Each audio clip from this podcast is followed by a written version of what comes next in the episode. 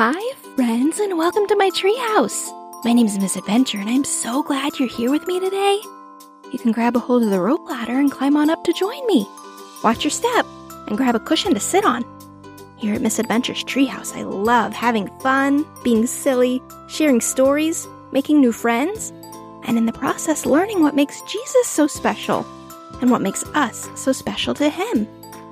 Today's story is part two of a four part story. If you haven't listened to part one, please go check it out and then come back to join us for part two. If you've already listened to part one, have you been thinking about Zachary this past week? Wondering if he made it home to his bed?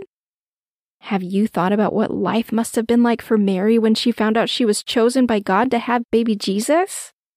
I can't wait to share with you what happens next with Zachary. Let's jump back into our story. Zachary's Christmas Gift, Part 2 The Stable. All right, friends, let's go.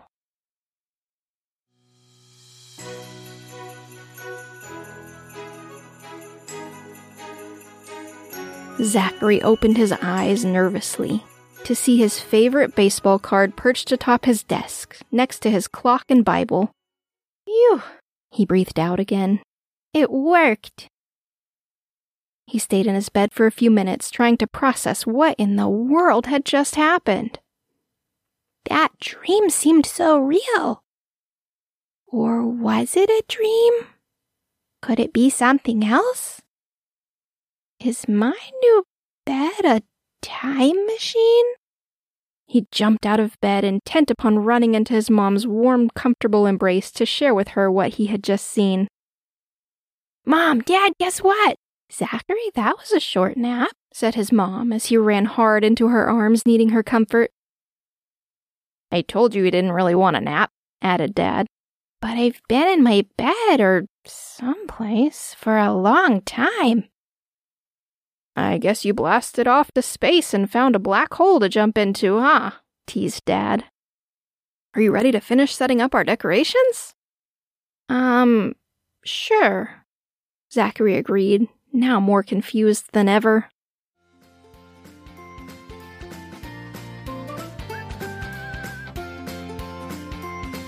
After decorations were all in place, Zachary and his parents enjoyed a hot cup of cocoa. Together they admired the flashing colored lights on their newly assembled Christmas tree. Dad? Zachary thought he'd try his question again. So, why do we still celebrate Jesus' birthday? That's a great question, buddy. It all goes back to Adam and Eve. Do you remember how sin came into the world? Yes, Dad, I do. We actually learned about them again at church last week. Well, Jesus' sacrifice on the cross paid the atonement we need for salvation. Zachary's brain hurt again, not knowing what any of those words meant.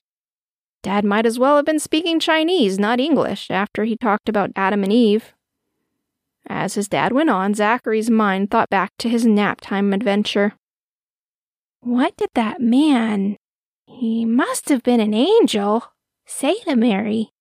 Jesus would be a king like his father David, and that his kingdom would not have an end. Maybe I could find the answers to my questions there with Mary. I wonder if my bed will take me there again tonight. Jesus came as a baby. Did that make sense, bud? Um, not exactly. But thanks for trying, Dad. Maybe we can talk about it again soon, bud. As they went about the rest of their day and Zachary thought about seeing Mary, his excitement grew. How long until bedtime? he wondered, checking his watch. Good night, Zachary. I love you, Mom said with a kiss on his forehead. Night, Mom. Love you too. Zachary had been waiting for this moment all day. Normally, he would ask Mom to stay at his bedside longer and read another story, but tonight he was ready for dreamland. At least mostly. His excitement was mixed with the tiniest bit of fear. As Mom closed his door, he closed his eyes tight, hoping to be transported back to. was it Nazareth? Maybe he could talk to Mary and ask her his questions. Surely she would know. He needed to find out more. He intended to open his eyes immediately to see if it had worked again, but instead, the anticipation of this moment led to exhaustion and sleep. It must have been an hour or two later when he awoke suddenly. Samuel? Samuel? Samuel, where are you? Samuel? Zachary opened his eyes. He was definitely not in his bedroom. But he was not in the woodshop either. There you are, Sam. It's not bedtime yet, boy. A man with a round face, gray hair, and a long beard said as he rushed about. Looking in the direction of the bed where Zachary lay, he spoke again. I need you to clean the stable. We have guests, and not of the animal variety. I need you to clean the barn for human visitors, and quick. Zachary looked about for Samuel. There was no one else in sight. Has this man mistaken me for his son? Maybe he can't see too well. He had no idea how to explain that he was not Samuel to the older man, so he jumped out of bed to attempt Samuel's chore. Finding the only door in and out of the house, Zachary stepped outside into the cool night air. He noticed again that he was dressed in a long robe of sorts and began his search for the stable. Ah, there it is, he said, turning to the left.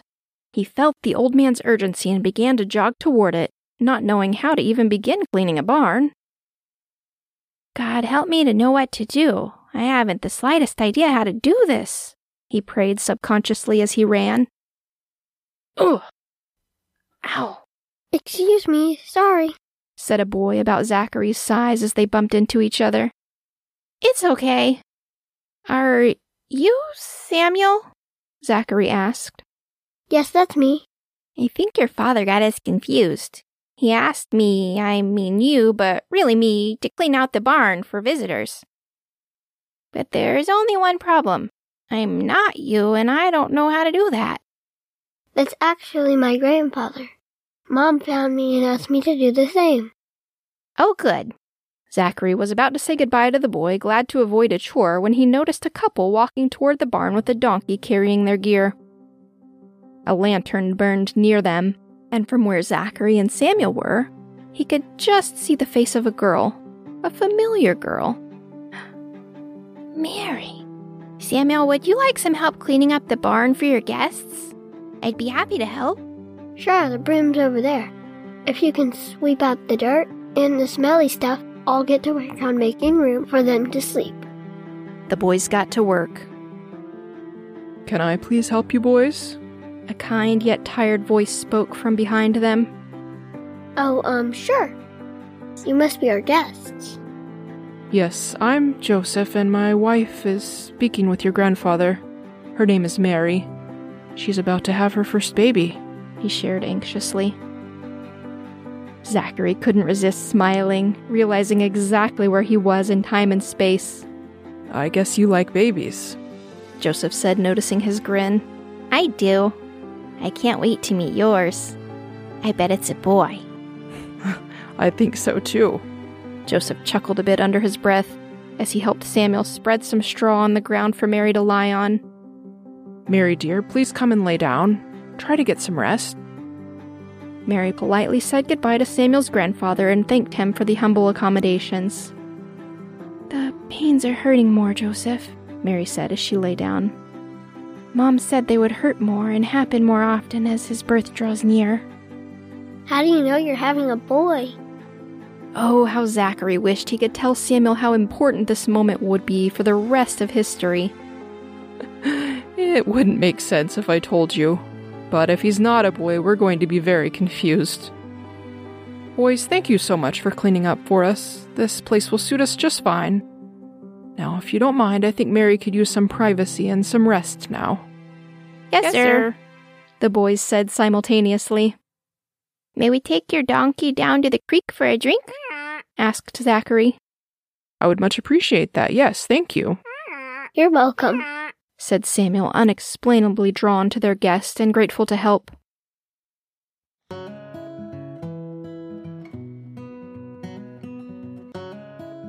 So, how does your grandfather know Joseph and Mary?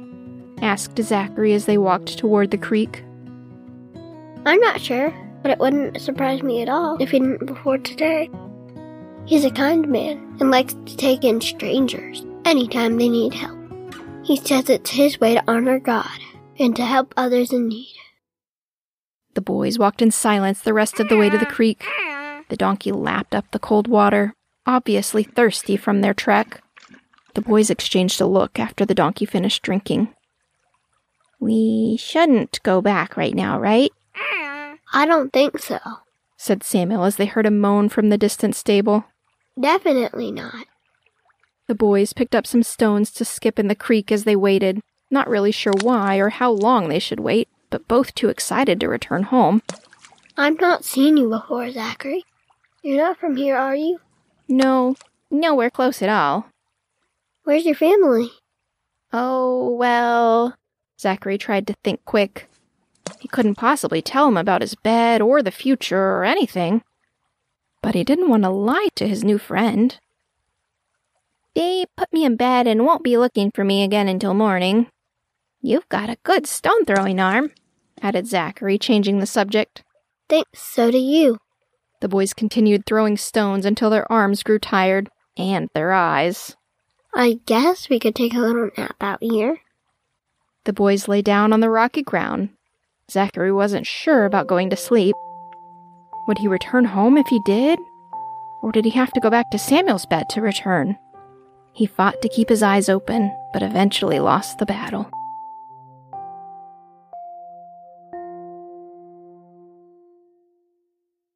Oh, boyfriends, can't you just feel the excitement in the air? Excitement often comes when a new baby is born, but can you imagine how much more when that baby is God's own son, sent to give the whole world a fantastic gift? Do you think Zachary and his friend Samuel will get to meet baby Jesus? Or do you think falling asleep will have taken Zachary back home? Oh, I can't wait for you to find out. Come back next week and we'll see. And in the meantime, read Luke 2, verses 1 through 7 in your Bible. Imagine you being there when Jesus was born. What did it look like? What did it smell like? How did it feel? I'll see you next week, friends. Bye bye.